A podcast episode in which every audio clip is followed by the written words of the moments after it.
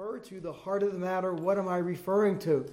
I am referring to that all important matter of your heart and my heart before God.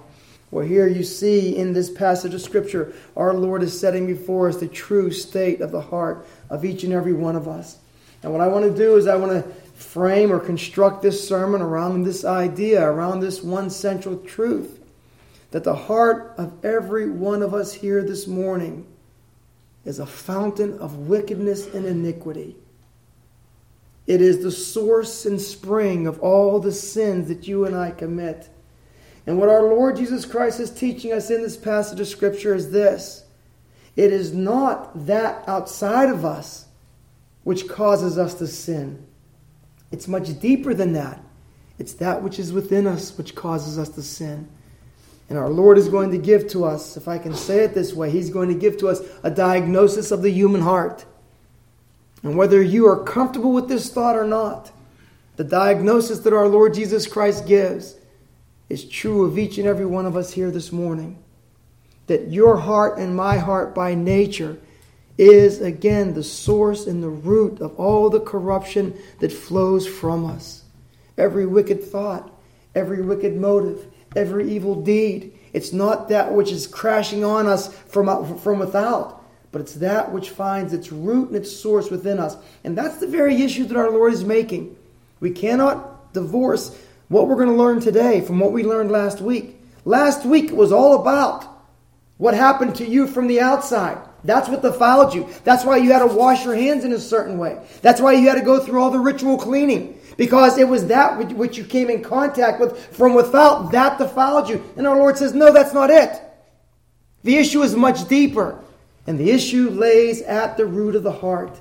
And so again, what I what I want to set before you, as I said before, is this great is this very, very important truth that which is that at the heart, the heart of every person is a fountain of sin.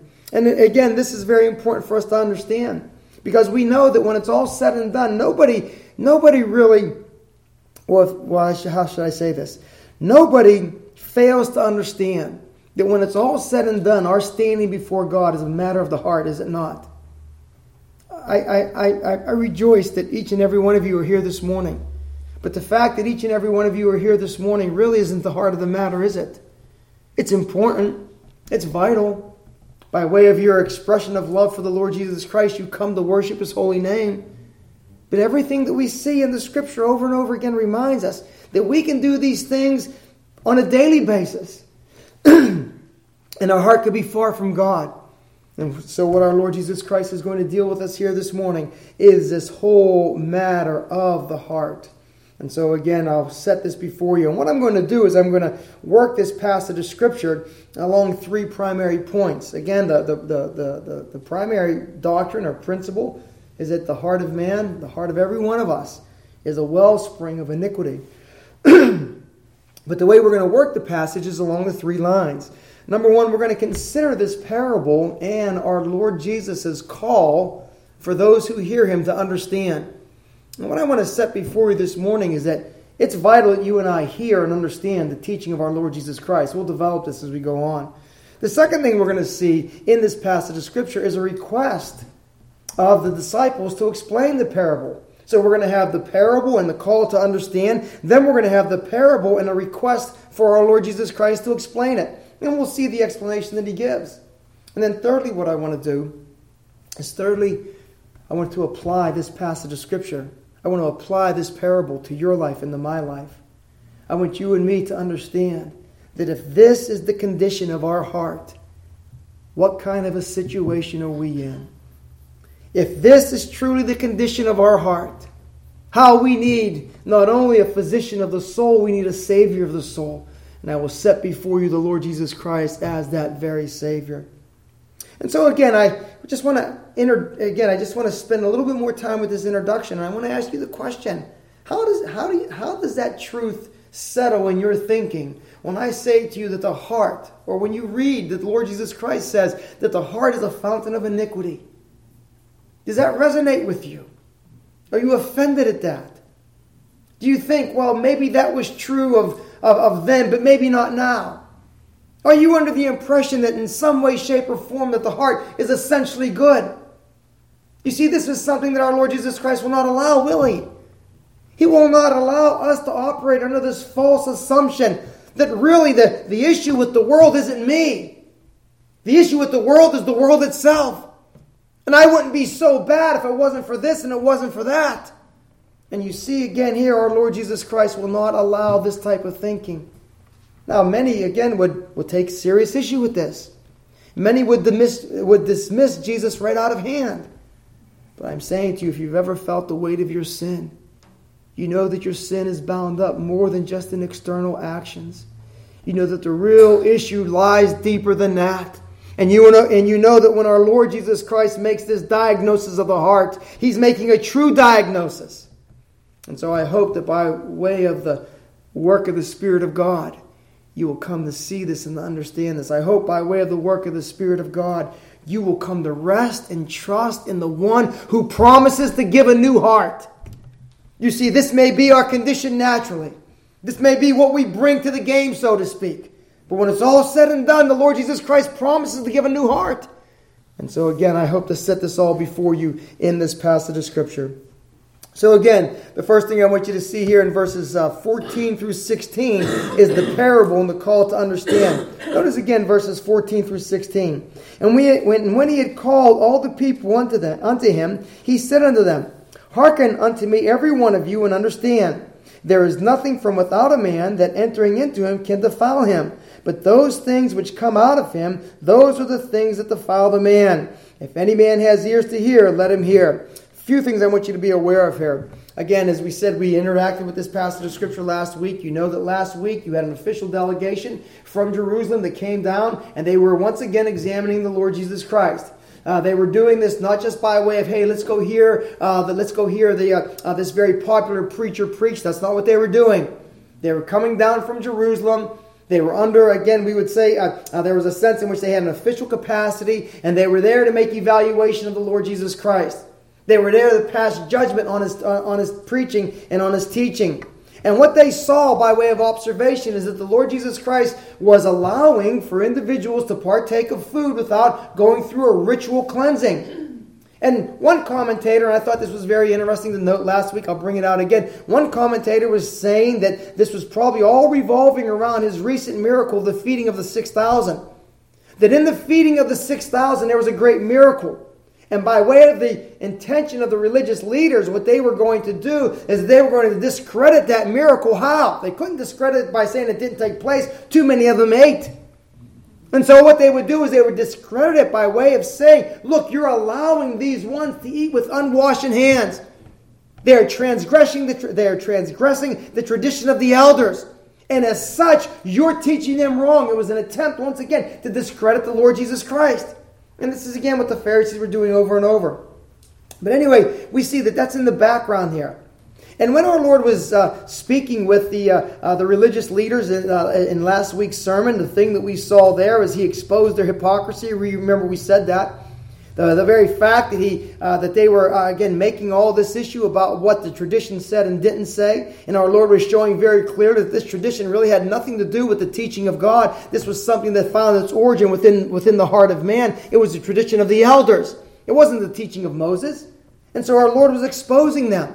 And he exposed their hypocrisy. Remember when he said, You allow, by way of your tradition, a man to, to overlook or to neglect his duty to his parents by way of your traditions, there, thereby making the command of God of none effect. And so, as I said before, the Lord Jesus Christ was, if I can say it this way, he was blowing all that up. And so last week he was dealing with the religious leaders. Now, this week it's a little different. Now, this week he's going to speak to all those who were there. And that's why he says here in verse 14, and when he had called all the people unto him. You see, now it's not just dealing with the, with the religious hypocrites. Now he wants all the people to hear. And again, he's going to continue to unmask, unmask the, the, uh, the religious leaders. He's going to continue again to, to show that what they are saying really doesn't strike at the heart of the matter. And that's why he gets into this whole thing when he says, as, as, as, he goes on, Hearken unto me, every one of you. There is nothing from without a man that entering into him can defile him. but those things which come out of him, those are they that defile the man. What Lord is saying is very clearly is this. Listen, just because you don't wash your hands in a certain way, and he wasn't talking about you know, uh, the hygiene, he was talking about, again, the ritual cleansing that the, that, the relig- that the religious leaders had set up. And again, he's saying, none of these things from without are going to defile you. The matter, the issue is much deeper than that. But I also think it's interesting here that when we when we see the Lord, the words of our Lord Jesus Christ, He's purposely calling people to hear. Can I say this to you? Do you know that the Lord Jesus Christ wants you to hear Him speak to you? Do you know that the Lord Jesus Christ wants you to hear Him speak to you and that He speaks to you through His Word?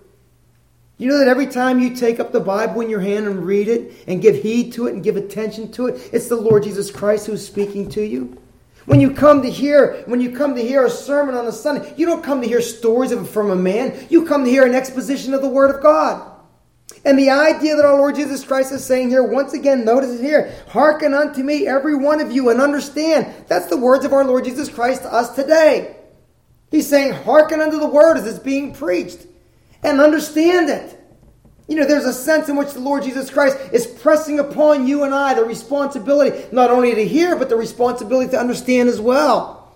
He takes issue, he will take issue in verse 18 with his, uh, with his disciples, with the apostles, when they don't understand. He gives them a mild rebuke. He says, Are you also without understanding? Have you been with me so long?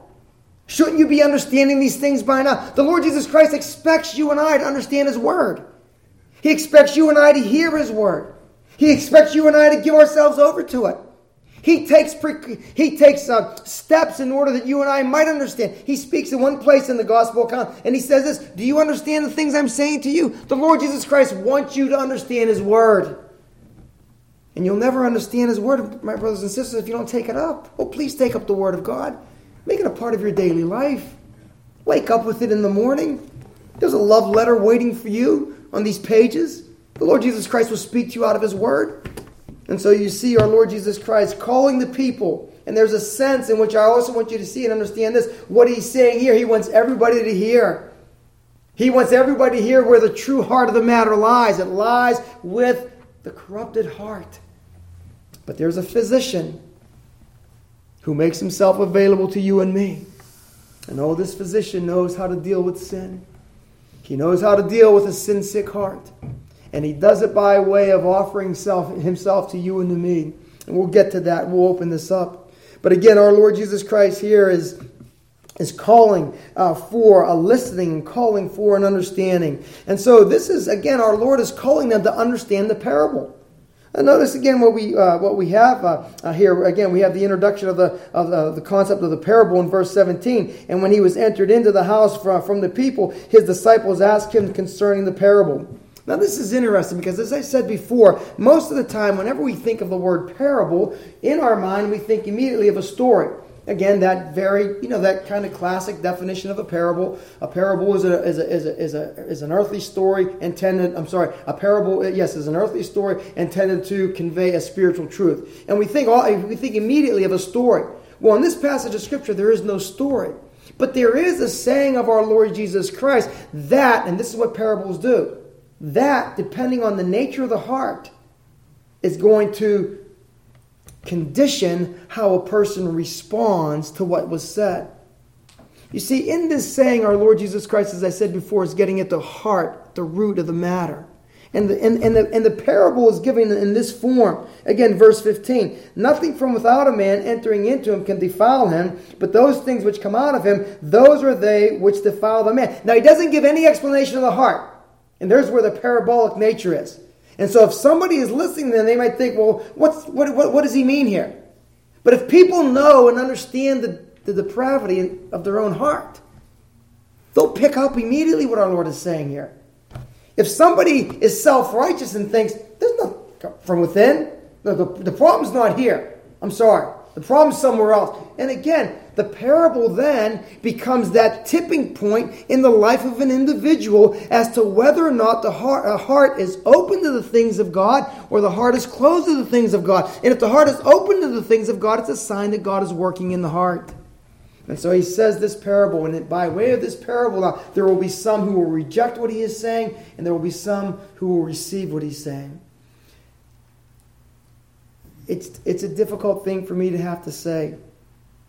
But I know that in the day and age in which we live, this idea that the human heart is fundamentally wicked is not something that's accepted in the world in which we live today. People will warn you. You know, if you tell people they're evil and they're wicked, don't be surprised if they act evilly and wickedly. And again, well, how do we respond to that? We have to respond in the way the scripture does. We have to make sure that that's not the only thing we say about the human heart. Yes, that's the condition of the human heart, but there's a remedy for the, for the condition of the human heart. And that's the gospel of Jesus Christ. We're not leaving individuals in, we're not leaving in individuals in misery. There's no preaching of the gospel doing that. But there can be no preaching of the gospel until the individual understands the depth of the depravity of his own heart. And that's why our Lord Jesus Christ sets us forth in a way that causes people to interact and say, well, how am I going to respond to this? You see, again, he was up against the backdrop of a, of a system of religion that had it all in the externals. You know, you were, you were good or you were bad, depending on what you did or what, what was happening on the external. And so, our Lord, as I said before, he gets to the heart of the matter. And so, what I want you to see then as our first point, as I said, the parable and the call to listen and to understand. Now, I want you to see the parable and a request to explain it. Look at verses 17 through 23. And here we see the following. And when he was entered into the house from the, from the people, his disciples asked him concerning the parable. And he saith unto them, Are you also without understanding? Do you not perceive that whatsoever thing from without entereth into the man cannot defile him? Because it entereth not into his heart, but into his belly, and goeth out into the draught, purging all meats? And he saith unto them, That which cometh out of the man, that defiles the man. For from within, out of the heart of men, proceed evil thoughts. And we'll get into the list of sins that he has here. But the next thing I want you to see here is again this, uh, this request to explain. Again, this is, uh, this is something that we see over and over again the desire to know, uh, again, what our Lord was teaching, this desire to know uh, the, the things of our Lord Jesus Christ. Uh, we see the disciples asking this in other places as well. But the reason why they're asking is because of their, again, their, their spiritual dullness. Sadly, we have to say this. They too were still laboring under the idea that defilement did come from without. Isn't it interesting here that most uh, uh, again, if we go to if we go to um, Matthew, I believe uh, this question is put in the mouth of Peter, uh, asking the Lord to explain uh, the parable. And it isn't something that we go even in the book of uh, Acts and in chapter 10? Uh, Peter still was showing that reluctance uh, by way of thinking that there were unclean things and there were things that Peter just shouldn't be associated with, forgetting what our Lord was teaching here. But let's just put that aside for, for, for, the moment right now. And what I want you to see here is, once again, as I was saying before, uh, this idea that now the parable is being explained. And the way it's being explained is our Lord is, as I said before, revealing the nature of the heart. Here we see again that the issue is not with what's happening on the outside, the issue is rather what's happening on the inside. And this brings us to the biblical view of the nature of the man, of, uh, I'm sorry, the biblical view of the nature of man and the nature of the human heart. You see, we see in so many places in the scripture these designations for the heart that are not at all complimentary. We see again from Jeremiah chapter 17, verse 9, that the heart is, is, is, is desperately wicked, deceitful above all things. We see again this idea that the heart is, is really that which needs to be addressed by way of the gospel, and it is addressed by way of the gospel. And so when we begin to see and understand when our Lord says, listen, if something comes into the body, it's not affecting the heart, but rather the heart, again, is that which has to be addressed. So there's the parable, just briefly explained. But our Lord at this point introduces the concept of the heart. This very, very central idea of personhood in the Bible, which is connected to the concept of the heart. Now, the word heart is just found all over the place in the scripture, if I can say it that way. It's used about a thousand times in the Word of God. And what's interesting, it's used in a various, in various number of ways. Uh, rarely, but sometimes, but rarely, it, refers to the, it refers to the, to the human organ of, of the heart. But most of the, for the, for the most part, what the heart refers to, it refers to those faculties of the soul whereby the individual wills, whereby he expresses emotion, whereby he engages his intellect. And in a very real way, the word heart does represent the whole person. Let me give you some uh, some um, some information on, on, these things when we when we consider uh, the the concept of the heart. Now, again, uh, the heart, uh, what we have here, the, uh, the heart is the, is the central core of an individual's being and personality. It is the deep seated element of a person that provides both the energy and the drive for all of his faculties. It denotes the governing center of life. And so, in a sense, when we talk about something being the heart of the matter, we're getting pretty close to what we mean. It's the center. But what's interesting here is that in our day, we've, we've kind of located the word heart, or we've made a parallel of the word heart with the idea of our human emotions. And really, that's not really the primary emphasis at all when it comes to the heart in Scripture. The heart in Scripture is really dealing with the intellectual part of who and what you and I are. It's dealing with the aspect of the will of who and what you and I are. It's dealing with all those things that, that make us uh, that make us who and what we are. And so, again, it's not to be just restricted or to be limited to the emotional part of who we are. Now, when we, when we take a look at this, oftentimes the, the word heart can be used as a synonym for the mind or the, for the will and for the conscience as well. And this is why when the Lord Jesus Christ preached and why he taught, he preached to the heart. And the issue that he was trying to get at was the heart. And that's why we see in the scripture, again in, in Proverbs, uh, uh, the, uh, the uh, uh, Solomon is saying, My son, give me, give me thy heart. It's the heart that God longs for. And this is why, again, we don't get caught up in, in, merely, in mere externals. That's why, again, the washing of hands or the, the observance of religious tradition. And even, let me say this, and I say this with caution because I don't want you to misunderstand me. your attendance at the worship, uh, upon the worship of God is vitally important. But your body, we said this last week, your body can be here, but your heart can be a thousand miles away. And what God wants is the heart engaged in all these things. And so, what we see here again is when our Lord Jesus Christ is speaking about the heart, he again is speaking about the heart of the matter. Now, the reason why, when, when the Word of God is being opened up, it's being opened up in a way to deal with the heart or to affect the heart. And the way that the heart is affected by way of the totality of the person is in a very real way through the rationality of the mind.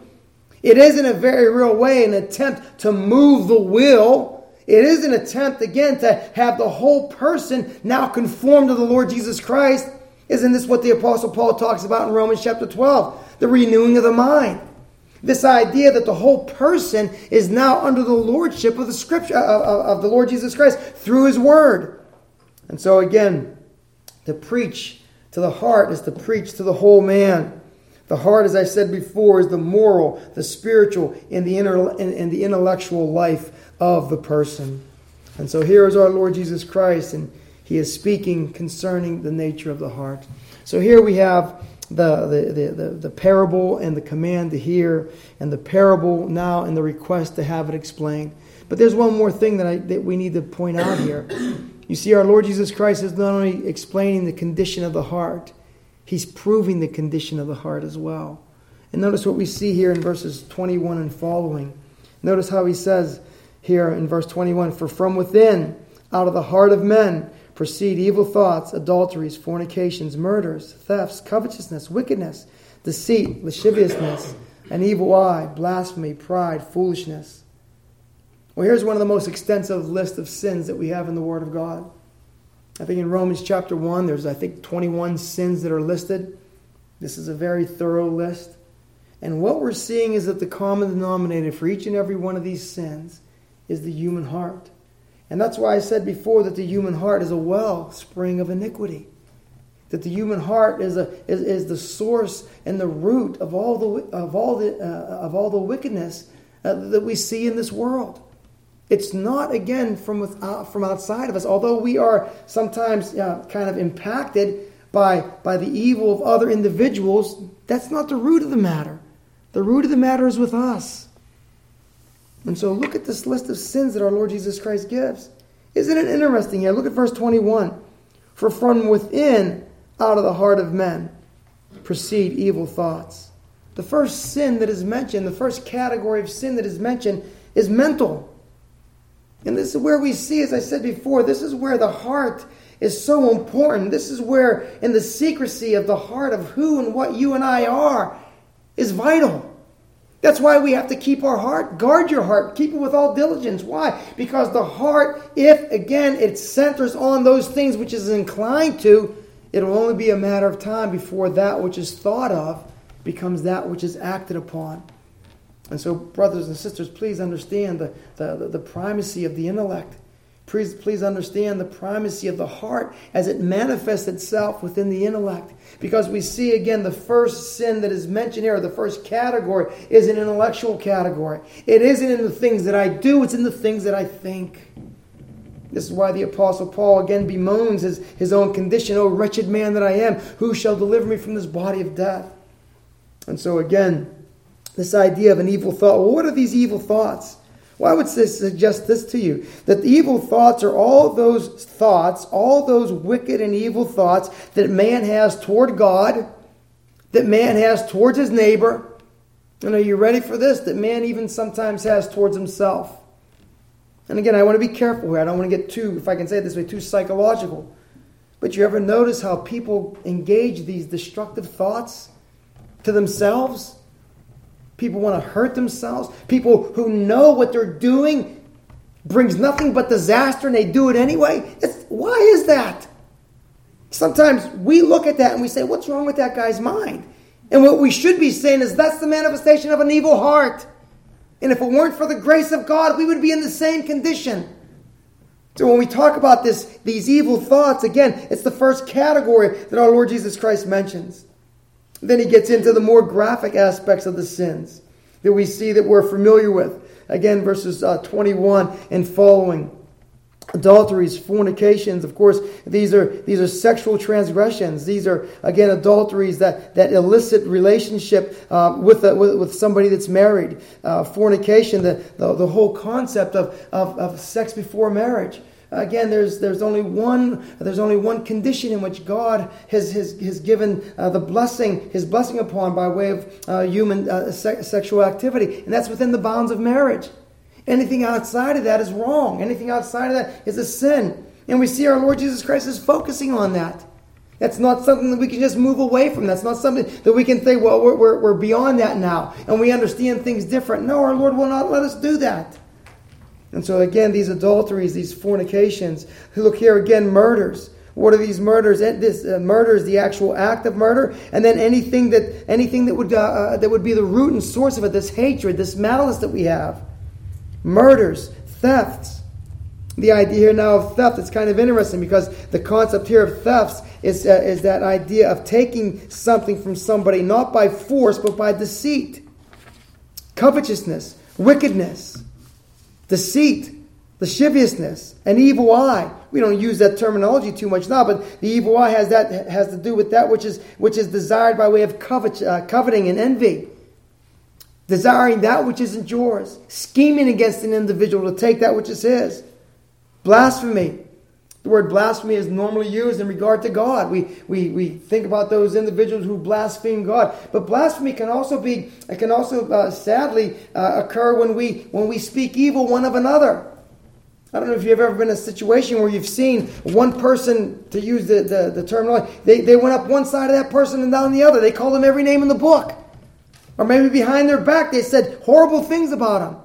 There's a sense in which that reviling and that railing upon is included in this. Pride, again, the root sin. Pride, the root of all evil.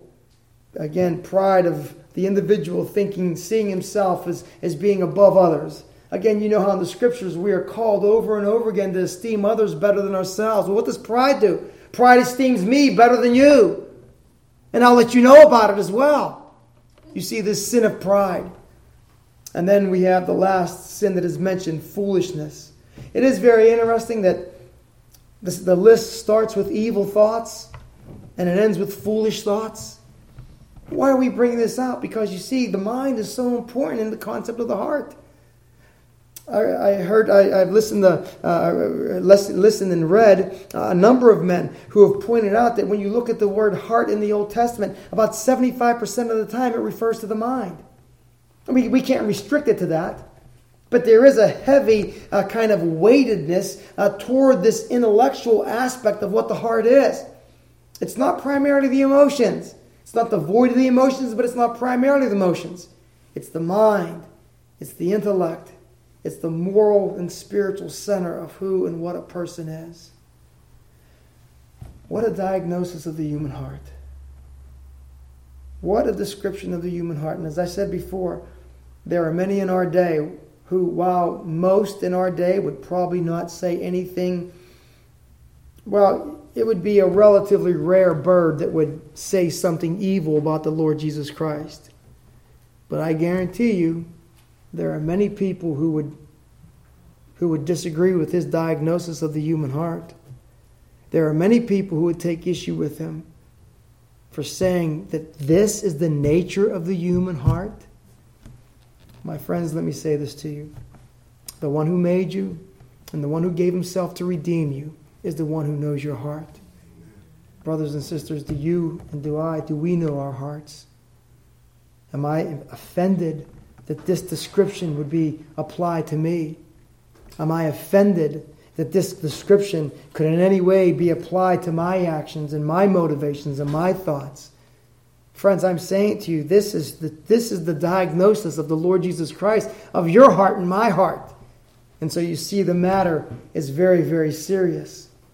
And so we've had the, we've had the parable and the, and, and the command to hear it. Uh, we've had the parable and the request to explain it. And now I want to present to you the parable once again, but now I want to apply it. If this is the condition of my heart and your heart, what kind of a situation are we in? But you must understand that I would not be preaching the gospel to you if I stopped the sermon at this point. The gospel includes the good news that Jesus Christ came into the world to save sinners, even the chief of sinners. And no matter how vile your heart or my heart is, there is a cleansing fountain that flows from Calvary that will cleanse and save every individual who, who makes recourse to that cross, who makes recourse to that Savior, who comes to that Savior, yes, in the brokenness of his own heart but also with faith looking to the Savior to do all that He's promised to do. And so I ask you the question then if this is the situation of your heart and of my heart, what are we to do? And again, I would press upon you a passage of Scripture. Ezekiel chapter 18, verse 31. Having dealt with the nature of man's heart, you know what God says to man? Ezekiel 18, verse 31 Cast away from you all your transgressions whereby you have transgressed, and make you a new heart and a new spirit. For why will you die, O house of Israel? Make you a new heart and a clean. How are we going to do that? How is this wicked heart going to make itself new? And this is what God is placing upon us by way of his demand. You see, this is where the glory, can I say it this way? This is where the genius of the gospel comes in. When a sinner hears the demands of God against his or her soul, and when that sinner realizes that the, that the demand of God cannot be accomplished in my own strength, that's where the gospel begins to open and shine. Because when you understand that you cannot get yourself a clean heart, there is a Savior who comes forth to give you a new heart. This is the very thing that God has promised. And again, what we have to do before we get to the idea of what God is promising, we have to recognize our need for this heart. God says, get a new heart. And I say, how am I going to do that? In a sense, and now uh, you, you may reply in one of two ways. You may be offended. How am I going to get a new heart? You just said everything about my heart was this, oh, this and that and everything else. And how am I going to get a new heart? I would say to you, my friends, understand the need for a new heart. Jeremiah chapter 17, verse 9, we've already talked about it. I'm going to mention it again. Jeremiah 17, verse 9. The heart is deceitful above all things and desperately wicked. Genesis 6 5, God saw that the wickedness of man was great in the earth, and that every imagination of the thoughts of his heart was only evil continually. Do you blush and say, Yes, Father, that's me? Do you blush and say, Lord God, where can I go? Well, if you do, what I want you to see and what I want you to understand is that God makes provision for you. What's the old hymn? Come every soul by sin oppressed, there's mercy with the Lord, and He will save you, He will save you, He will save you now. Only trust Him, only trust Him. You see, the Lord Jesus Christ is able to save. I want you to know and understand that by way of the, the very design of God, God has designed a new covenant whereby you can get you a new heart. Doesn't sound very good grammatically, but it's wonderfully uh, theologically and spiritually. Yes, you can get a new heart. Where do we see this? Again, Ezekiel 36, verse 26. A new heart will I also give you, and a new spirit will I put within you. And I will take away the stony heart of your flesh, and I will give you a heart of flesh. I will take away the, uh, the stony heart out of your flesh, and I will give you a heart of flesh. Let me ask you the question Is that your desire here this morning? Do you desire this new heart? Do you desire again to be free from that diagnosis that the Lord Jesus Christ gave of my soul and your soul? Well, my friends, if you do, I'm saying to you, this God, this great God, this merciful God, this Savior who gave himself for you on the cross, again, he can give you a new heart. Why do I say that? Because, again, our Lord Jesus Christ made this the focus of his teaching, did he not? You remember there he was in, in the Gospel of John, John chapter 3. And there came Nicodemus, this man that had everything right from the outside, but he didn't know the depth of, of the depravity of his own heart. And the Lord Jesus Christ said to him, Unless you're born again, you, Nicodemus, you with all your self righteousness, you with all your meticulous keeping of the law, you must be born again. I'm saying to you, if a man like Nicodemus needed to be born again, you and I need to be born again.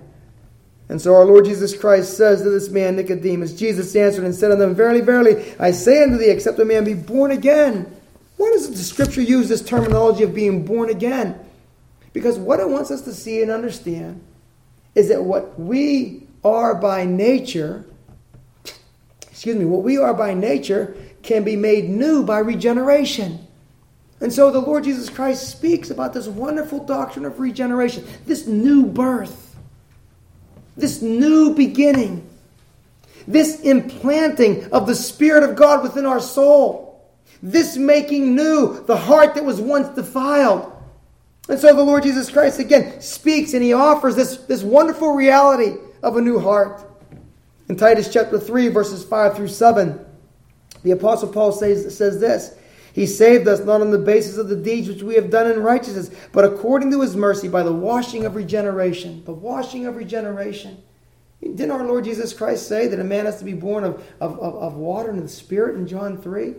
Well, this, this, this water is the, is the washing of regeneration. The soul, again, is made clean. The heart is a new heart.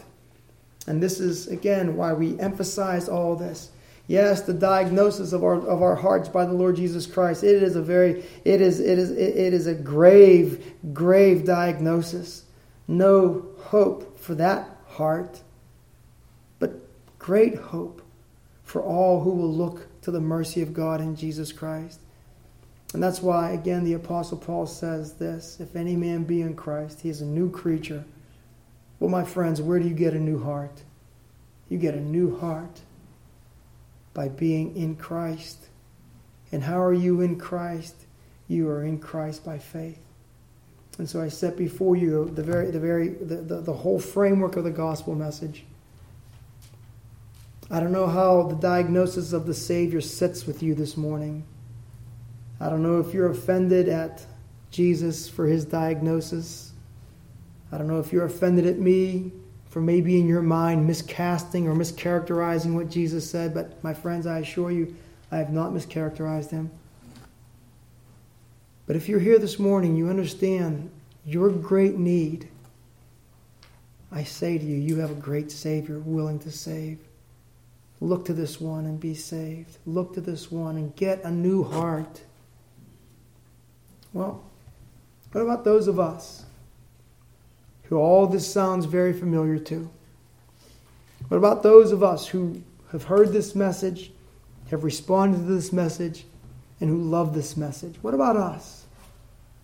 My friends, what I would tell you is this those of us who have gone to the Lord Jesus Christ and have received a new heart, you and I must understand that we must, by grace, continue to hold on to this precious Savior that we must, by grace, continue to have our souls renewed by the indwelling power of the Spirit of God. That we must, by grace, look to His Word continually because one of the things that we see on the pages of Scripture is that every genuine child of God still deals with the remaining elements of sin. that if you and I are not careful, will draw us back into a world of iniquity. And that's not what we want. And so, what I'm calling all of us here to, who have embraced this gospel message, I'm calling us now to go forward in holiness and sanctification. To take up the words of our Lord Jesus Christ and to use his list as a checklist in our daily conduct. Am I plagued by evil thoughts? Am I, am I plagued by, by adulterous thoughts? Am I, am I, am, am I, am, am I afflicted uh, by uh, these, these murders, these thefts, these covetousness? The whole list here. And you see, when I, if I see these things cropping up, what am I to do? I'm to go to God and apply the grace of the Lord Jesus Christ. I'm to take up the shield of faith. I'm to, again, and I, am to bring to bear all the, of the teaching of the Word of God against these things. And again, why am I to do this? Because if I'm not careful, these things will begin to creep back within my life. Now, again, the heart is new, but the tendencies of the flesh are still with us. This is really another, this is a, a, a sermon for another time, and we'll take that up all in due course. But again, I set before you this one who not only gives a diagnosis of the heart, but I set before you this one who gives a new heart and a clean heart. My friends in Christ Jesus, if you have gotten yourself a new heart, then thank God for it. And do all that you can to live in such a way as to strengthen that which God has begun in you by His grace and through His mercy. Let us pray.